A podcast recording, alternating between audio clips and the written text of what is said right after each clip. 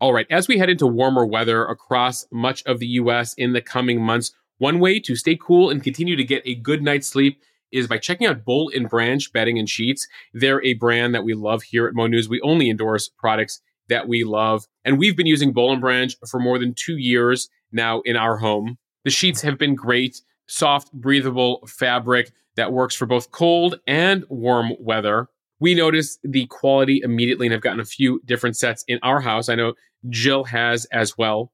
They're made with 100% organic cotton, completely free from toxins. I know that is very important to a number of you. And it's not just sheets, they have blankets, duvets, pillows, a whole variety of products to ensure you get a good night's sleep. And right now, they have a great deal for the Mo News community. Go check them out. I promise you will not be disappointed. Again, they get softer with every wash. So the deal right now is 15% off your order when you use the promo code MONEWS over at bollandbranch.com. That is Boll and Branch, B O L L A N D, branch.com. Promo code MONEWS for 15% off. Exclusions do apply. See site for details. Okay, everyone, it's Mosheh Oinounou, and I'd like to welcome you back to another Mo News conversation. This week, we're going to dive into those remarkable protests we've all been watching in Iran over the course of the last month. I had the opportunity to sit down with Reza Aslan. He has spent years working on issues and writing about his native country. Reza also happens to be a New York Times bestselling author, and he has a new book out on a previous Iranian revolution called An American Martyr in Persia. It tells the story of how a 22 year old Christian missionary from Nebraska ended up as a commander in the Iranian revolutionary movement back in 1906. Iran has a long and complex history, but there are some really interesting parallels between that revolution and what we see unfolding day by day right now in Iran. I think you're going to get a lot out of this conversation. Reza and I actually spend most of the conversation talking about what is happening right now on the streets of Tehran and across Iran, what led us to the current revolution, the role of the US. He actually talks about his disappointment in the lack of support for the protesters. He actually calls it absolutely pathetic what he's seeing from the rest of the world right now. We go into scenarios on how this revolution right now can succeed and bring down the regime, and also what might cause it to fail.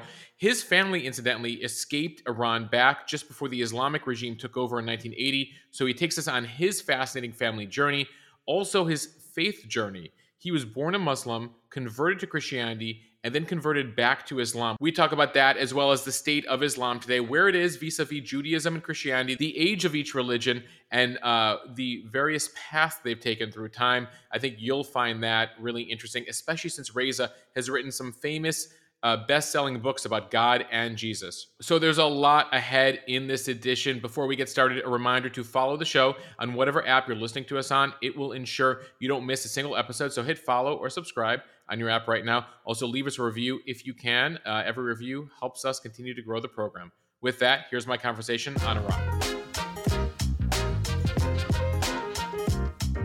Hey, Reza, it is great to have you on today. How are you doing? I'm doing very well, Mosheh. Thanks for having me on the podcast. I'm really excited to be speaking with you. I've been a big fan of your work uh, on faith, on history. I've been following you for years. You have a new book out um, about a different Iranian revolution and an American who had a role on it. I want to get to that in a moment, but I want to talk about what we're seeing on the streets of Iran first. Uh, we're now, as we speak, in the fourth week of unrest there. Some are calling it demonstrations, some calling it protests. You have been using the word revolution. Why yeah. do you feel these protests are different and should be defined as a revolution? Well, I hate to get all academic about it, but the the factors necessary in order to um, elevate an uprising or a demonstration into what we can say qualifies as a revolution are twofold. Number one, can you expand your coalition beyond the sort of initial uprising, right? So people always talk a lot about the difference between 2009, the Green Movement, and what's happening now. The problem with the 2009 Green Movement is that it never really expanded beyond the kind of middle class, young, urbanized youth uh, who uh, more or less had these demonstrations in kind of large urban population centers. It never expanded to the poor right? It never expanded to the place where it began to bring in business interests. And so as a result, and in the face of unrestrained violence by the government at the time, it kind of fizzled out. The success of a revolution requires creating coalitions. And while there's no question that the current revolution began as a feminist uprising, and that there's no question that it is still led by women who are bearing their bodies to the bullets of the Revolutionary Guard in order to achieve their most basic human rights. Over the last few weeks, what we have seen is that initial protest began to expand. Certainly, it's included men, but it's also begun to include older generations, not just the Gen Z right. that's leading this.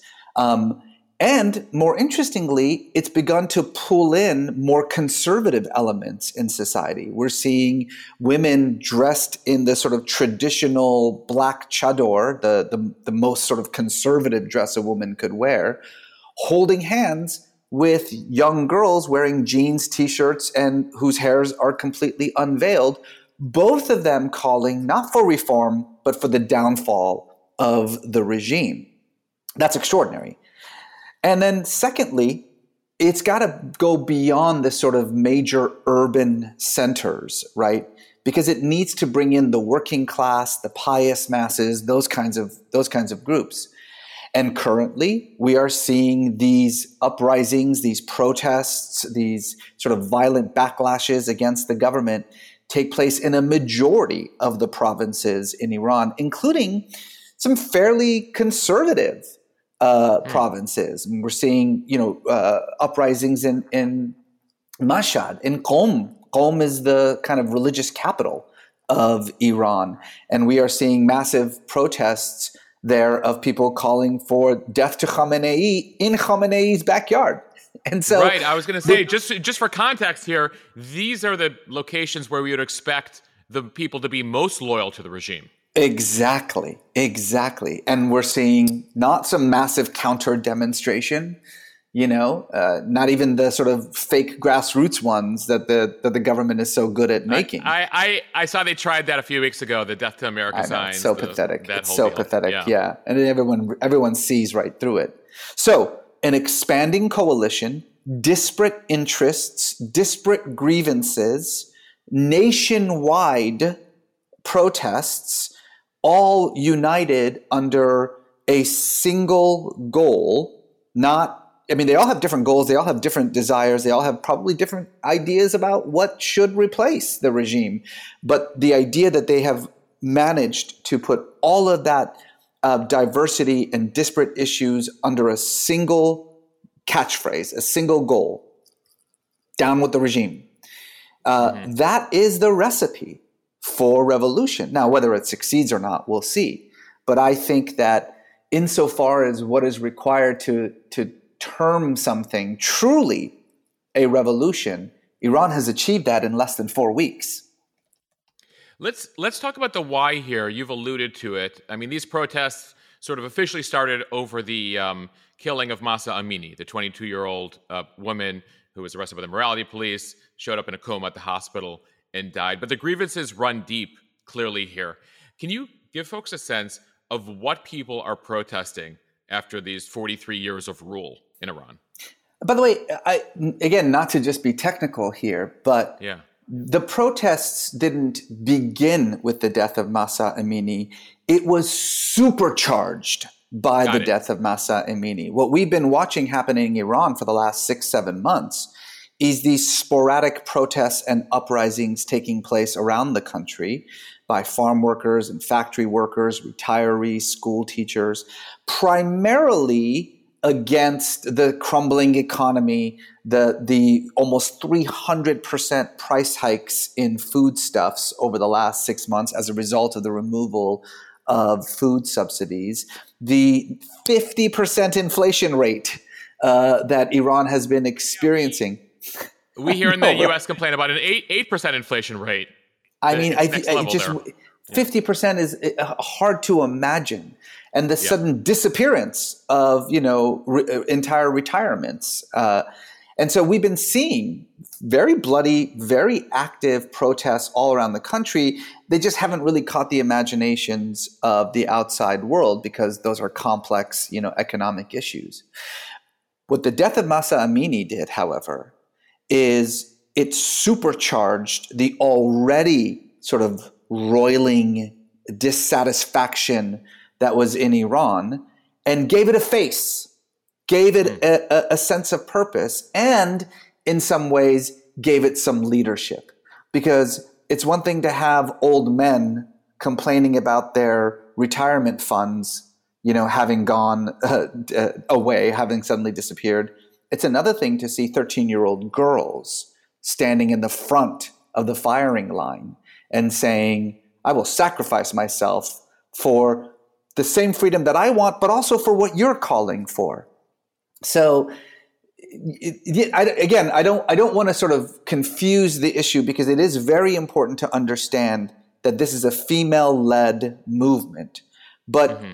there was already this kind of foundation of anger and dissatisfaction that was on the ground that allowed this female-led movement to suddenly supercharge into what I'm now referring to as a nationwide revolution. For for people who aren't that familiar or who are coming into the Iran story now, those images you just mentioned of the 13 year olds standing in front of the firing lines, the images we've seen of schoolgirls um, yelling at uh, government leaders uh, who have come to speak to them, uh, defying the government. Uh, for for those who live in the West, who live in the U.S., can you put into terms uh, what courage that takes, uh, how notable that is, how remarkable that is, to be seeing the images we are right now from Iran? It's beyond inspiring. You know, I mean, I have I have 11 year old children. Uh, the idea that I could see them, you know, standing in front of uh, soldiers and bearing their bodies, not just to free themselves, but to free their fellow countrymen. Uh, it's hard to put it into words. And if America is looking at these images in awe and in confusion, then that's the right response, frankly. It is awe inspiring and it is confusing. Because I think the thing that's important to understand is that these protesters in Iran are not asking for anything all that complicated, right? They're asking for a say in the decisions that rule their lives. That is about as basic a basic human right as it gets. It's not this sort of complex issue of reforming the economic system, thereby, you know, uh, distributing uh, the the uh, economic gains more widely and making sure that there is, you know, retirement uh, funds for uh, older generations. I mean, okay, that's all there and it's true, but it's very hard to rally around but let me make my own decision is a very clear message. And that, that the clarity of that message is what has allowed it to rise above the din and be heard by everyone around the world. We all get it. We all understand what is being asked for. Um, again, I would say that's another big difference between today and 2009 is that you know, the message there was the election was unfair, the election was stolen. And I think a lot of people were saying, well, the elections are always unfair. and and that's and I can make an argument about how no, you know, the the pre-polling was wrong or whatever the case may be. But what is the argument against leave us alone? Let us make our own decisions. There's no argument against that. And it is precisely the clarity of message here that is the greatest threat that this regime has faced in the last four decades. Let's let's talk about that regime. Um, it, they took power in 1979. Well, 1980. This is a very important thing to clarify because in ni- the 1979 revolution is often referred to as an Islamic revolution, but that's post-revolutionary propaganda. I was there in 1979. The people on the streets were Marxists and communists and liberals and progressives and conservatives and religious folks, but also Jews. There were Christians on the streets. This was, again, kind of what we're seeing now a wide nationwide coalition focused on a single uh, goal remove the Shah from power. It's just that in post revolutionary Iran, in the chaos of the Iran hostage crisis, in the midst of a war. People forget that a few months after the revolution, Saddam Hussein invaded Iran. In the mm-hmm. midst of all of that, the provisional government, this government of you know secular technocrats, collapsed, and Khomeini used that moment, that vacuum, to take total control. So Let's not call it an Islamic revolution. It was an anti imperialist revolution. And let's not say it gave birth to the Islamic Republic. It was hijacked by Khomeini to create the Islamic Republic. And the Islamic Republic happened not in 79, but in 1980. Just, a, just it's an important clarification. Uh, yes, I, I wanted to get to that because I wanted to know what the, the revolution in 79 was selling mm-hmm. and then what ultimately gets delivered uh, by the folks that hijack it the following year. Yeah, this is in many ways the problem of kind of what I was saying before. And, and I myself have heard criticisms of it from friends that I that I trust who say, okay, sure, disparate coalition, everybody has a different idea about what should come next. And Reza, you're saying, okay, put that all away and focus on the thing that you have in common, which is let's get these ayatollahs out of government and then we'll figure it out later. And a lot of people have said, yeah, isn't that what happened in 79? We all said mm. we'll figure it out later and look what happened. Yes, that's true. Is that a, a possibility this time? That as with 79, what comes next is worse? Yes it's possible. But this is a profoundly entrenched regime. And it's going to take a Herculean effort to dislodge them from the positions of power that they've entrenched themselves in. And I don't mean to be dismissive of the fact that, yes, you will have to figure out what comes later. But I really do feel like right now, what comes later is secondary to the current urgency, which is get these guys out of the halls of government and back to the mosques where they belong. We're looking at a neighborhood where we saw an Arab Spring nearby uh, a little over a decade ago. Uh, and we've seen the results of that. Uh, it, it, a lot of revolutions, a lot of bringing down or attempts to bring down leaders uh, with uh, various results in Libya, in Tunisia, in Egypt, uh, you know, in particular in Syria, uh, where it went a completely different direction. And so I, I wonder what lessons have been heeded and, and what the fact that there is no kind of prominent leader of this movement, no name that we're attaching to. Um, how, do, how does that make how does that make this process more challenging and more difficult, especially when it's like, well, we can do this, but how do we prevent what happened to some of the countries in the neighborhood a decade ago? It's very difficult when you're talking about the individual countries of the Middle East in a collective term, because as you rightly said, the culture, the politics, the history is so vastly different that right. even in a moment like in 2011, where you saw similar uprisings take place you know, in multiple Arab countries, the results were dramatically, you know, different in each ta- in each case. And I think that the problem here is that Iran has had, for better or worse, a century of a vibrant protest culture. And an experience, at least in the last four decades, of some expression of representative government. Again, obviously, you know, the representative aspect of Iran's government is tightly controlled and manipulated by um, the clerical regime. But there have been elections, and those elections have had some very little effect, you know, on the lives of Iranians one way or another. Um, but they, they, they were meaningful differences. And so, in a way, you're talking about a population that, unlike in Egypt or Syria or Libya, um, already has this kind of innate understanding of what people power can actually achieve when it's united.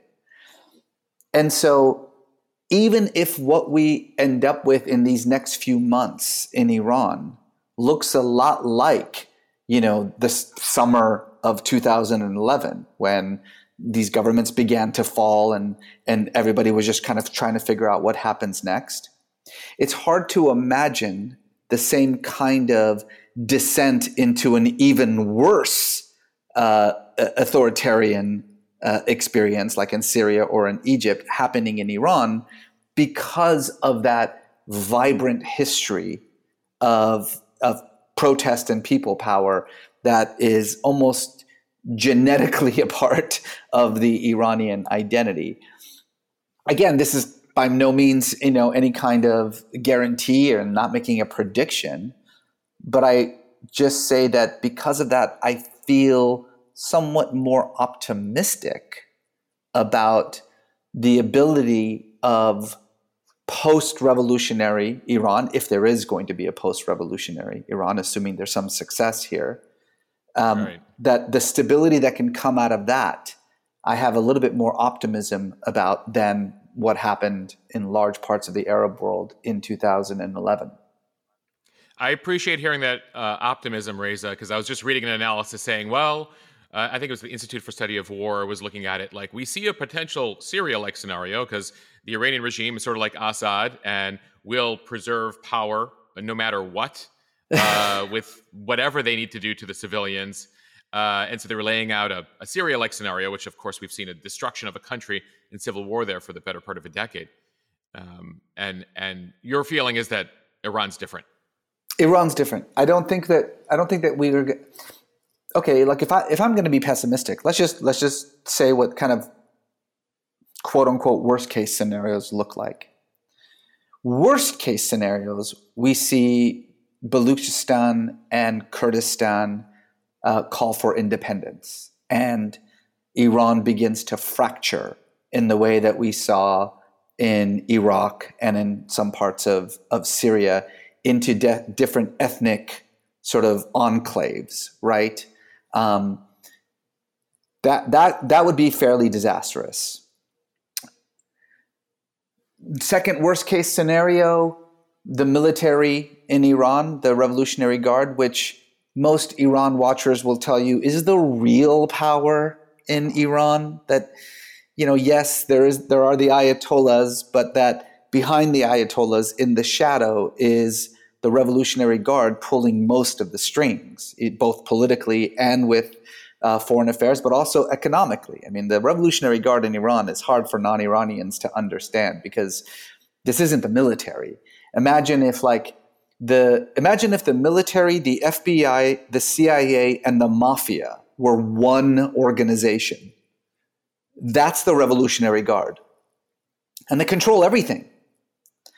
And the one thing that I think is important to know about the military, and this is true of you know any any military anywhere in the world, is that they tend to be highly pragmatic. you know, it's the the generals care far less about what your hijab looks like than they do about stability and control.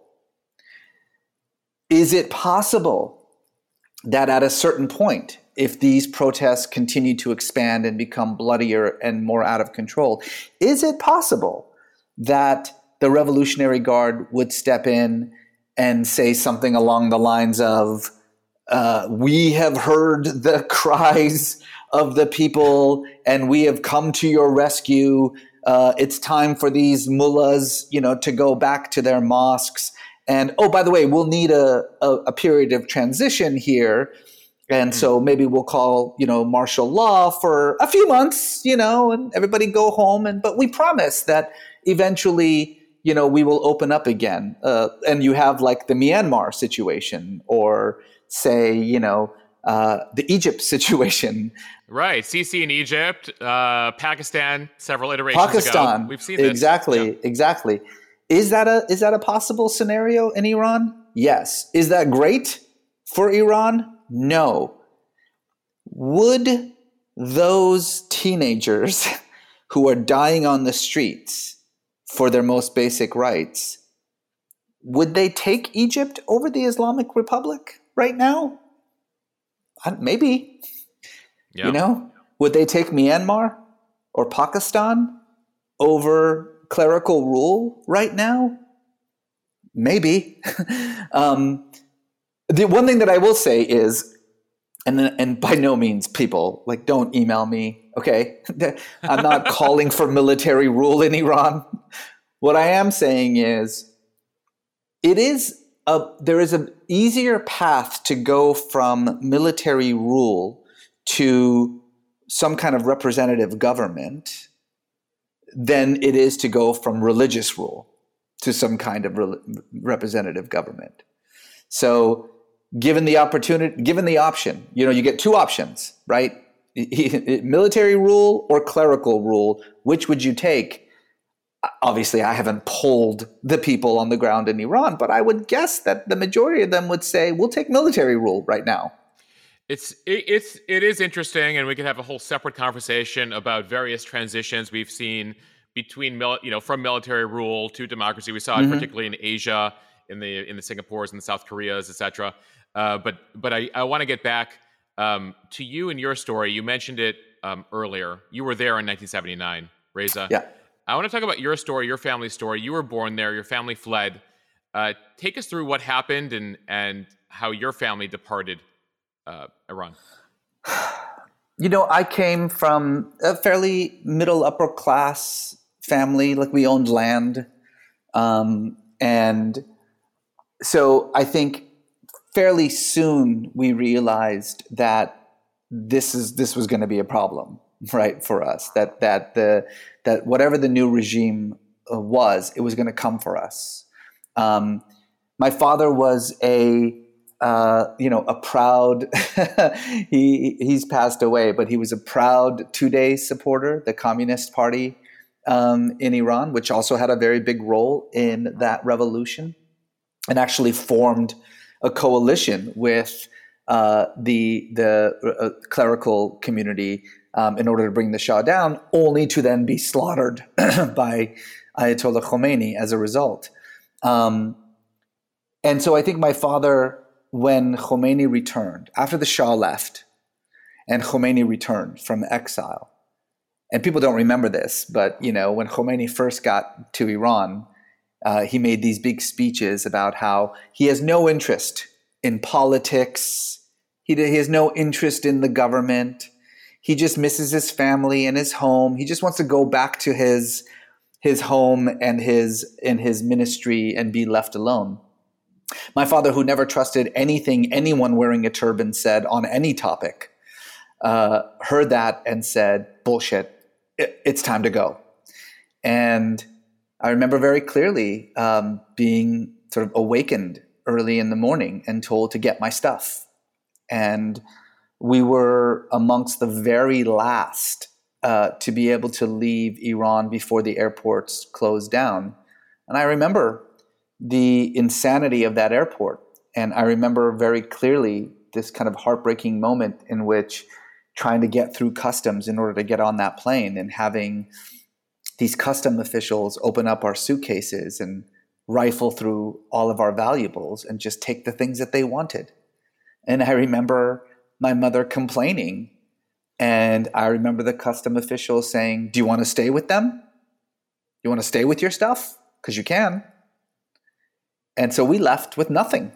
We left with, you know, a, a suitcase of clothes each and came to America uh, and moved into a one room motel, you know, watching. And then, and then the hostage crisis happened, and watching that on our televisions. uh, and realizing that yeah, we were lucky that we that we got out because the vast majority of my family did not, and indeed they are still there. And everything that I do today, forty something years later, every speech that I give, every podcast interview that I do, is predicated on making sure that the family that I left behind um, lives in peace and freedom and uh, and not under the threat of military war.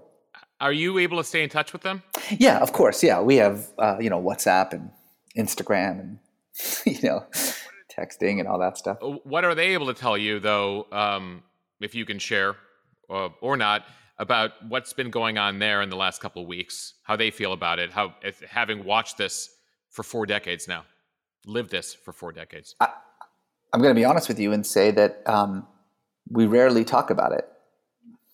And I think, you know, the the people who are in Iran that I speak to, and and I appreciate this, oftentimes will just tell me, I, I just can't, I can't, I can't talk about what's happening right now. I can't talk about what I saw right now. If I, if I talk about it, I'll break down, and I just need I just need a minute, right? I just need to be free from it you know, we have two hours of internet access. I would just like to do something else besides focus on the fact that i am watching people die in front of me. Um, and I respect that decision. So that I, I'll be perfectly honest and say that we don't talk about it that much. Just kind of like, how are you? What's going on? And and I imagine something that plays into it is just fear of the regime itself too, right? You you avoid politics because you don't know who you're talking to, you don't know who's monitoring you, and it can get you in trouble. I mean, Iran is a police state. Iran is a police state. There's no question about it. I'll tell you a very funny story. The last time I was in Iran was in 2005, and this was after uh, Ahmadinejad was elected. And you know, Iran it, it it goes up and down like you know it's like depending on who's in office and so oh i can i can be a little bit freer in the way i dressed and nope now i can't anymore i mean before ibrahim raisi became president uh, the the sort of so-called morality laws had been very loosely applied for a few years. And i think a lot of iranians got used to just being able to be a little bit freer with their self-expression. Um, and then a new president shows up and then suddenly it's like nope that that's over. Back to you know uh, making sure your hijab is right and all of that stuff. And so it goes up and down. But i remember when i was there in 2005 i was very nervous you know i didn't want to i didn't want to to stick out like a sore thumb and so i cropped my hair very short and i grew a beard um, and I wore kind of, you know, fairly conservative clothes to quote unquote fit in. and I think you know where this is going. Uh, and every time I would get into a cab, you know, they're, they're shared taxis in Iran. I would sort of get into a cab, everyone in the cab would freeze and stiffen. And like the cab driver would turn the music down. Uh, I would walk into a cafe and people would fix their hijabs and sort of sit up tall. And I realized you were confused. Oh my god! Police. Exactly. they thought it was me. They thought I was the guy. I'm trying my hardest to like avoid that guy, and everyone else thinks I'm that guy. Um, you know, the the absurdity of life for most people in Iran. I mean, God, if it if it weren't so sad and pathetic, it'd be hilarious. And and uh, you know, it's it's made for satire. If they allowed satire shows in Iran, not the government, I'm sure I'm sure there could be some good ones. I imagine the expat community around the world has has created ones. Yes, in, inshallah. So, uh, one question I have for you, watching um, the reaction by European governments by the U.S. government, um, knowing that country well, knowing what the um, folks on the ground might need, might want. What have you made of the reaction so far from the West? What are they doing well? What aren't they doing well? How can they best support this revolution? It's a, it's a complicated question. If I were to just sort of say in one word what the international response to the, re- the revolution in Iran has been, the answer would be pathetic. Absolutely pathetic. Now, let's break it down a little bit. The American government has no influence in Iran whatsoever. Really, nothing else that we could do. We just released some more targeted sanctions against Iranian officials. Good, okay, fine nobody thinks that that's going to make any difference whatsoever because they're already sanctioned, you know, to the maximum uh, ability. Europe has a little bit more influence because you know it it purchases Iranian uh, exports, um, and so it has the ability to use their purchasing power in order to punish the government for their actions, but I've yet to see any real attempt by the EU to to do that yet. Unfortunately, the only two you know powers in the world that have actual, real, meaningful influence over the Iranian government are China and Russia, and Russia right now is not listening to anyone, obviously, and China you know, their whole policy is that we do not interfere in other autocracies because we're an autocracy. Um, so, is it possible to you know figure out some way to get China to do what is right and actually bring uh, some kind of pressure on the Iranian government? It's not impossible. They did the same during the nuclear negotiations, and without China, that that never would have gone through. But what I'm really annoyed by, what I'm really upset by, is the inaction of the United Nations. You know, just a couple of days ago, the United Nations voted almost universally to condemn Russia's annexation of Ukraine, of parts of eastern Ukraine. And that's great, good for them. And they've been calling for investigations on Russian human rights atro- atrocities, the, the slaughter of civilians, um, uh, war crimes. That's what the UN's job is. but the same thing is happening in Iran right now. it's just by its own government. And I've yet to see a similar vote from the United Nations. I've yet to see, and maybe I'm missing it somehow, a call by any of the member states for an international investigation of the human rights atrocities taking place in Iran. The Iranian government has openly and unapologetically announced that it has detained hundreds of teenage girls and sent them to what they call psychological camps for re education. That is a crime against humanity that they are openly admitting and I have yet to see a call by the United Nations or by the ICC even to say that is a crime against humanity. There will be a price to pay, and we are calling for investigations on the ground in Iran right now. So, yeah, it's I, the answer is it's been anemic. But if they did that, the regime doesn't care. I mean, we've we're not surprised. The UN has been pretty toothless for going back several decades now. Um, does that matter? Do statements like that matter? Here's one thing that's, I think, very important to understand about the uh, Iranian regime, which is that it may seem like they are impervious to outside pressure, right?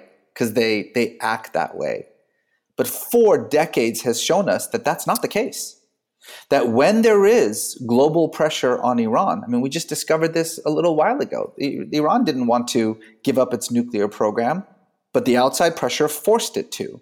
When we are united as a globe, right, and especially when we can get the uh, the uh, UN Security Council, the weight of the UN Security Council, um, it does matter. Like again, I'm not saying that the UN is going to wag its finger at Iran and Iran is going to some, suddenly crumble.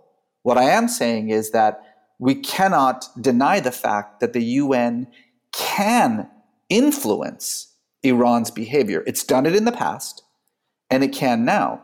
And even if that were not the case, let's just say, even if you know the uh, Ayatollahs just thumb their nose at the UN that kind of global solidarity is an invaluable message, not just to the rest of the world who's watching Iran and trying to figure out exactly what's going on, but it's an invaluable message to those revolutionaries themselves who are desperate to make sure that the world hears them, that the world is on their side. And we need the United Nations. We need a, a, a vote count. We need we need every one of those 190 whatever countries to stand up and raise their hand. Are you with the Iranian people or not? And that hasn't happened yet. All right, let's let's talk about your book, which takes us back not to the 79 revolution, not to the 53 revolution, but back to 1906. Where it all and started. where it all started. The the first of what I guess appears to be now four revolutions over the course of just over a century. Um, the book is American Martyr in Persia, and you tell the story of a 22 year old American missionary from Nebraska who ends up in Iran. How did he get there? And who is Howard Baskerville? Howard Baskerville is 22 year old uh, Christian missionary from Nebraska. Um, he graduates from Princeton uh, with a degree in Christian ministry in 1907 and is expected to just go back to South Dakota where his family was living and to take up the profession of his father and grandfather, which is just to become a Presbyterian country preacher. But he has a different idea. He wants to experience the world, he wants an adventure. And back then, the only way that a 22 year old Christian, you know, from the Black Hills of South Dakota could possibly have a global adventure uh, is to become a missionary. And so he applies uh, with the Presbyterian Board of Foreign Missions uh, to go abroad. He desperately wants to go to China and Japan. That's where he says that, you know, God is calling him, but the Presbyterian Board has a different plan for him. And they send him to Persia um, and in order to do, quote, the Mohammedan work, which is to convert Muslims to Christianity. That's his job. And to and his other job, of course, uh, uh, along with that, is to teach. You know, he has to actually go there, and and he gets a job at the missionary school in the city of Tabriz, where he teaches English and history, American history, and he arrives in the middle of, as you say, the first democratic revolution in the Middle East. A few years earlier, um, almost the same kind of coalition, right, that brought brought revolution to Iran in 53 and 79, a coalition of young, zealous revolutionaries backed by business and economic groups and buttressed by um, the uh, the clergy, the sort of the mid level clergy in Iran, and and the, who who brought out the pious masses right uh, onto the streets, demanded from the Shah the creation of a constitution that would lay out the rights and privileges of all Iranians, and a parliament, an elected parliament that would have the ability not just to pass legislation, but to curb the unchecked powers of the Shah, the king of Iran. They get those things in 1906, but then uh, the Shah who signs the Constitution dies, and his son, who succeeds him, uh, tears up the Constitution, rolls cannons to the Parliament building, and destroys it with the parliamentarians inside, and declares war on the revolutionaries. And what began as a revolution quickly becomes a civil war, one that the Shah wins essentially. He manages to reconquer almost the whole of the country uh, for the crown, except for the city of Tabriz, which becomes sort of the last bastion of the revolutionary mo- movement. And this is when Howard Baskerville suddenly arrives in this town. Um, and it takes a while. He's there for a good year and he's being told constantly to mind his own business that you know the politics of the situation are not his business uh, his job is to save souls he, he's an american and he can have no uh, you know direct um, participation in a foreign nation civil war which is how it was referred to then. But you know, Baskerville, because of a series of sort of remarkable things that that happen and experiences that he has and and and, and uh, horrors that he witnesses, uh, eventually gives up his teaching position, abandons his missionary post, um, and even uh, gives up his American citizenship and joins the Iranians in this revolution against the Shah and ends up dying in that cause. And he's widely considered to be sort of a hero and a martyr of that revolution. Um, though, in, since the 79 revolution, his name has pretty much disappeared from Iranians' collective memories. And, and this biography that I've written about him is an attempt to change that, not just to remind Iranians of this American hero but to introduce him to Americans in the first place. Because while he may have been forgotten about in Iran, he was never remembered in America to begin with, and and it, it's just a shame, especially right now, because he's such a he's such a reminder to us all of what Iranians and Americans have in common with each other, and he's a reminder to us all of the responsibilities that we in the privileged world have uh, to actually reach out and do something uh, when people around the world are dying for the rights that we ourselves take for granted. Yeah, you know, I at admission, I feel like I'm a student of history. Uh, I'm a journalist. I've covered a lot of these issues, and this is the first I'd heard of Howard Baskerville and, yeah. and his story. You and everybody else, um, man. and and and you have said every American and Iranian should know his name. Uh, you mentioned prior to '79 that schools throughout Iran were named after him. Um, people were aware of him. You were familiar with yeah, him. Yeah. Mm-hmm. Yeah. Typically, I would think that an American missionary coming to a place like Persia to convert Muslims to Christianity would not be viewed fondly. That person would think? not be yeah. uh, embraced. well, tell me about him and, and how is it that, yes, I've come here to convert you to Christianity. H- how do you go from there to him being a, you know, a a, a leader in this rebel movement alongside yeah. some of the people he was trying to convert. Well, the first thing that's important to understand is that the mission that he joined in Tabriz had been there for, I want to say, like 50 years by that point, you know, or something like that. Yeah, around, yeah, that's about right, about 50 years. Um, the school that he had come to teach had been part of Tabriz for you know a couple of decades, and the Tabrizis are an incredibly diverse people, right? It's there are Persians there and Turks and Azeris and and it's a religiously diverse city. It's you know historically been the crossroads of of you know trade routes. It, it's it's smack dab in the heart of the old Silk Route, and so there was a lot more kind of tolerance for uh, Christian missions. There was a Catholic mission there too. Uh, actually, later on, there was a, a fairly uh, um, uh, successful Mormon mission in Tabriz as well. It's like Tabriz is one of those towns that that you know uh, foreigners and Westerners especially could feel at home at. But also, you know, the missionaries there had spent decades building schools and building hospitals and feeding the people and caring for the people.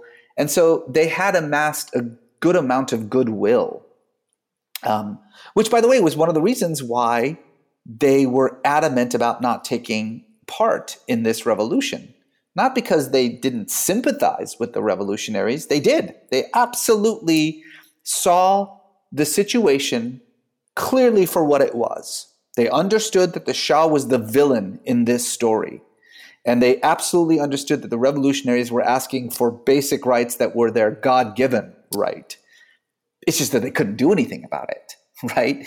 They couldn't insert themselves into this conflict because they're there to save souls and not lives. And also because, you know, they had spent decades uh, maintaining a kind of neutrality when it comes to, you know, Persian politics, precisely so that they could earn the goodwill that they had used. And so that was a big advantage for Howard Baskerville, right? You know, when he showed up as a missionary in Tabriz, the response wasn't immediately, oh, a guy who's here to, you know, to convert us. It was, oh, yeah, one of you guys.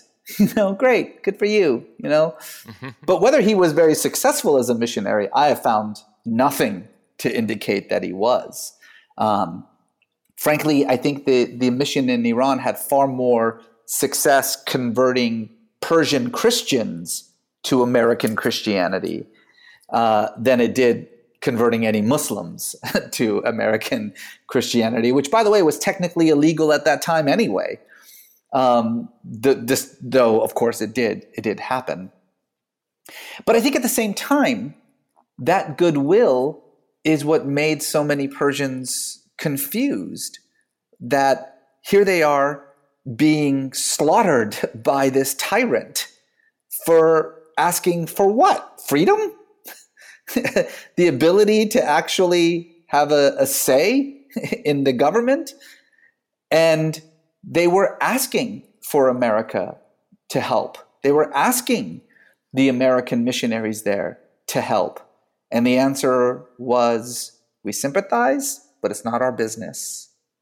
And so when this one American missionary said, I, I can't ignore this anymore, I can't ignore the suffering that I'm watching in the streets anymore, he was not just welcomed into the Revolutionary uh, Army, but he was elevated to command status, despite the fact that he had absolutely no military training. Mm-hmm. Uh, there's there's some there's some confusion about whether he himself had ever gone through any kind of military training, but I've seen no evidence of it.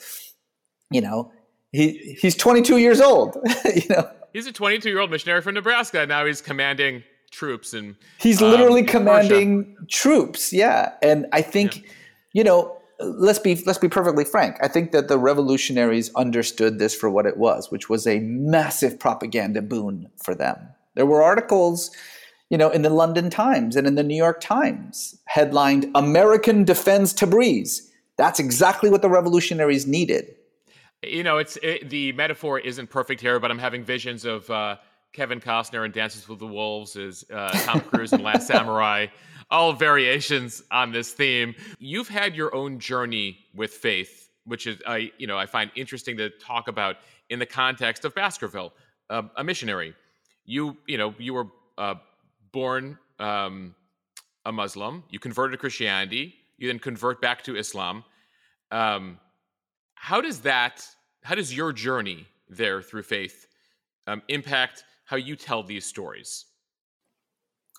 I think I have not just, you know, an academic knowledge of faith and religion and, and the interplay of them in, in the world and and how people use religion to express their uh, aspirations and their politics for good and for bad. But I also have a personal experience of it, you know. I used to be a Christian and I used to be Shia. I'm neither of those things now. But I, it makes me really understand what those two religions have in common with each other. And so when it comes time to place a Christian like Baskerville in the midst of a Shia revolution like 1906, it's very clear to me why those two worked. you know, it's very clear to me how how it was that someone like Baskerville, who came from a completely different faith tradition, was able to integrate into the very ideology of this revolution to become one. You know, near the end of his life, Baskerville very famously says, "I am Persia's," and I get what he means by that because having been a Christian and having been a Shia, I see the the sort of linkages that would allow him to make that kind of statement. And I hope that that is reflected in the book. You know, I've tried to really transform this kid into a living, breathing human being and really help people understand what his motivations were, why he did what he did, what he may, what he could have been thinking, you know, in making these uh, incredible decisions. And it has really allowed me, I think, to write this story in a way that comes alive and makes sense to people, you know, even though it's a, a story that took place 115 years ago. Looking looking at the role of faith here um, on a macro scale. You, you have a PhD, you've studied religion uh, your whole life, written multiple uh, bestsellers about it. The last, you know, as you look at the last couple of millennia, it's a constant struggle between separation of church and state. Sometimes the church was the state. Um, uh, you know, you have this Here in the US, we struggle with it. In Europe, there's this kind of move towards over secularization. Uh, Iran, clearly, we're seeing it. And no matter where you go, Turkey, Israel, no matter the faith, uh, wherever you go in the world, there's this constant back and forth. Um, is it a pendulum? Is it a progression? Is it an evolution? Um, in terms of how do you, how do those things continue to kind of coexist? What is the proper balance? Who has it right? And maybe there is no right here. I don't know if there's a right or wrong answer to this, but I will say this. It begins by understanding what religion actually is. Religion isn't just a matter of beliefs and practices, although those things are important. Religion is a form of identity. When someone says, I'm a Christian, I'm a Jew, I'm a Muslim, they're not making a faith statement, they're making an identity statement. And as a part of your identity, it's wrapped into all the other markers of your identity, including your nationalism, your politics, your, your social or economic position, your gender, your sexual orientation. And so religion is whatever you make it to be because we're all different. And so it's all it's an ever-present ideology. And yes, you're right, it's constantly changing because we're constantly changing but it's always going to have a role in human society. Whether that role is positive or negative has far less to do with religion itself than it does with we, human beings, and how we integrate religion into our already preconceived ideas about the workings of the world. Religion is what a religious person makes of it. Religion doesn't exist in a vacuum. One other question I had for you. Uh, okay, let's do this because I really they're, they're, knocking. They're literally knocking on my hotel oh. door. Islam is the youngest of the Abrahamic faiths. The Jews, I just know this, we celebrate Rosh Hashanah, we're 5,783 years old. Christianity, we're two millennia. Islam is just over 1,400 years old. As you've studied this, are there trend lines uh, as the youngest faith uh, when it comes to faith. Wh- where is Islam right now um, on that pendulum? And are they following the trajectory that you've seen with other faiths, or is it hard to compare these things? It is hard to compare these things, though I will say that all religious, uh, all major religions go through moments of uh, reform in which what is fundamentally at stake is who gets to define this thing. So, yeah, in the you know 5,000 plus years of Judaism, there was a moment in which Judaism became something completely different. In 70 AD, right? The temple is gone, and this is no longer a religion of temple and priesthood and sacrifice. So then what is it? Who has the authority anymore in this religion? And we have the birth of what we now call rabbinic um, Judaism, or frankly, just Judaism now. Um, you look at Christianity, right? There is a moment in the uh, 14th, uh, 15th century, 15th and 16th century, in which there is this crack where the, the idea that there are only a few people who get to define what this faith is begins to crumble. And everyone gets to kind of have their own interpretations. And we call that the Protestant Reformation or whatever. But now all of a sudden you have this religion that had maybe two or three branches fracture into thousands of different branches and interpretations. A similar thing has been taking place in Islam for much of the last hundred years, in which the traditional religious authorities, who have for centuries maintained a monopoly over the meaning and message of Islam, have begun to fracture. And individuals are now coming to the religion on their own and interpreting it through their own lens without the need of some outside authority. And so we are seeing the same kind of fracturing in Islam into hundreds of different schisms and interpretations that we saw in Christianity. Where does this go? I mean, you know, who knows? But I think there is a kind of trend line that global religions do experience. And I do believe that we are sort of in the midst of one of those kind of major moments in Islamic history where the very understanding of not what the religion means, but who gets to say what it means is being um, kind of redefined, if you will. Reza, thank you so much. I wish you incredible luck with the new book, uh, American Martyr in Persia. And uh, if the folks at the hotel in Philadelphia charge you a late fee You can send them my uh, Venmo. oh, I, oh, I'm going to. I'm definitely going to. Thank, Thank you, Mosheh. That was such a fun and interesting conversation with Reza. By the way, we recorded that last Friday as he was checking out of a hotel in Philadelphia. He was actually scared because we kept talking that uh, they were knocking at their door and they were going to charge him a late fee for a late checkout. Turns out we're okay, or at least I haven't seen a Venmo request from him yet. But Reza, if you're listening uh, and they charged you, I will cover whatever expenses uh, you were charged because you took so long uh, and spent so much time with us, and I'm grateful for that. A reminder that you can get Reza's new book, American Martyr in Persia, wherever you get your books. Don't forget to follow this show and review us in the App Store. Tell your friends about this podcast. Really appreciate all of you continue to spread the word. You can also get your updates directly to your email. Uh, sign up for the Mo News newsletter over at monews.bulletin.com, and you can follow me on Instagram, of course, at Mosheh at M O S H E H. I'll see everyone back here for the next daily edition.